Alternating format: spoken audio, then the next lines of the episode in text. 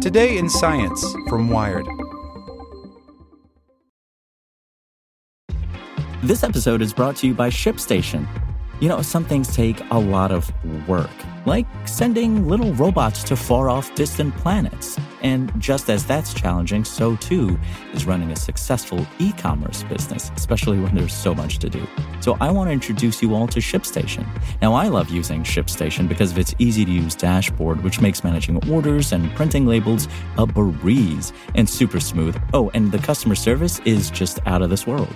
It's exactly what you need to help grow your business. Sign up for your free 60-day trial at shipstation.com slash tech news. That's shipstation.com slash tech news. This is the story of the one.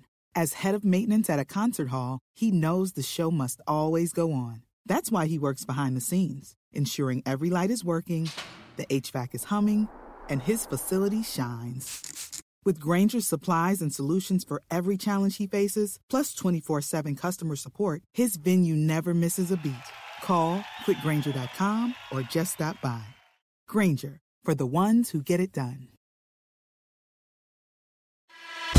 Here's today's spoken edition of Wired. Today's briefing is brought to you by NetSuite by Oracle, the world's number one cloud business system. NetSuite gives you the visibility and control needed to make smart decisions and grow with confidence. Save time and money and gain agility and scale by managing your company's finances in one place, in real time, from your desktop or phone. Start today. Right now, NetSuite is offering valuable insights with a free guide. Seven key strategies to grow your profits at netsuite.com slash wired. Get your free guide at netsuite.com slash wired. The political promise of carbon taxes, putting a price on emissions, has become a bipartisan issue. Now we just need to do it the right way. By Matt Simon. For decades, the idea of a carbon tax has been stuck in the waiting room of American politics. Familiar to everyone who comes and goes, it has sat there long enough to grow cobwebs from its ears. For the vast majority of Republicans, the idea is anathema, and for Democrats, it's one among several policies that compete for the love of lawmakers and climate hawks. But politics, like the climate, is volatile these days. In the past couple of years, some Republicans have broken ranks with their party to support a tax on carbon emissions, perhaps because the climate is becoming more salient with voters, perhaps as a foil to the more radical Green New Deal, or perhaps to, uh, you know, do something to stop global warming. Given that tiny bump in bipartisan momentum, it's worth revisiting the case for a carbon tax. If you want to discourage bad behaviors, economists say make them expensive.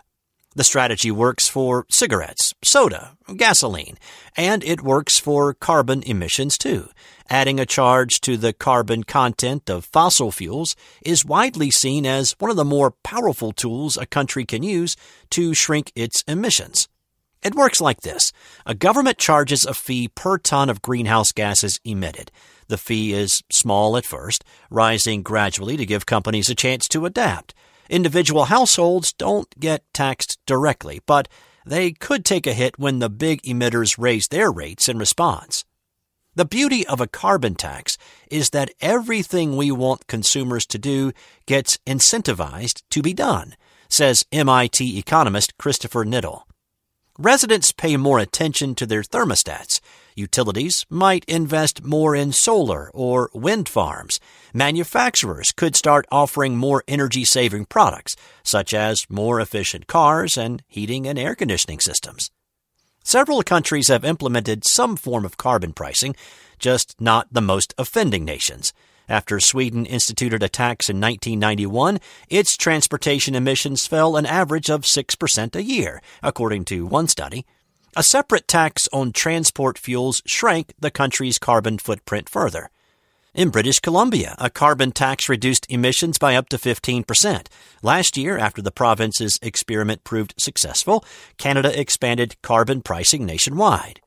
Researchers at MIT calculated that if the U.S. placed a $50 per ton tax on carbon and increased the tax 5% per year, emissions would drop 63% by 2050. If every country adopted a carbon tax with a similar effect, the world might be able to slash its emissions in half by the middle of this century. The idea that has lately taken off among certain conservatives is one that cuts the sourness of a carbon tax with some sweeteners. U.S. Representative Francis Rooney, a Florida Republican, has co sponsored legislation that would impose a fee on metric tons of carbon emitted and then distribute the spoils back to U.S. residents as a monthly carbon dividend. You could think of it as a form of basic income, the concept that helped make Andrew Yang one of the biggest gang leaders in America over the past year. In one proposal, crafted by the Bipartisan Climate Leadership Council, a family of four might expect to get 2000 back in the first year.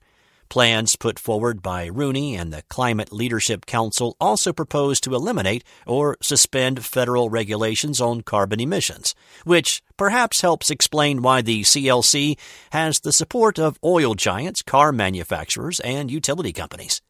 Ultimately, a carbon tax needs to be global to reach its full potential. After all, heavy emitting industries can flee to nations that have no carbon pricing. Placing a carbon tariff on goods imported from such places can incentivize dirtier countries to clean up their acts. The European Union is now considering such a measure.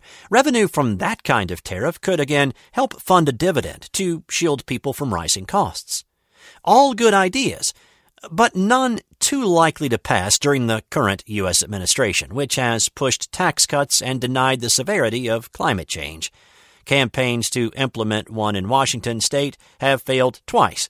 There are other options. Mark Jaccard, an economist who helped design British Columbia's carbon tax, argues that a country can tighten regulations instead, choosing to phase out coal plants, for example, or implement a low carbon fuel standard. Regulations may be way better politically, like way better, and only slightly less efficient economically, Jaccard says. The key to saving the world? It's all politics. This is the story of the one.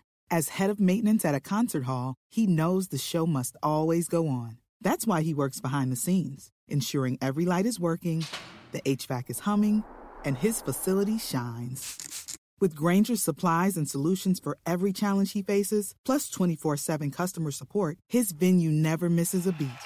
Call click grainger.com or just stop by. Grainger, for the ones who get it done.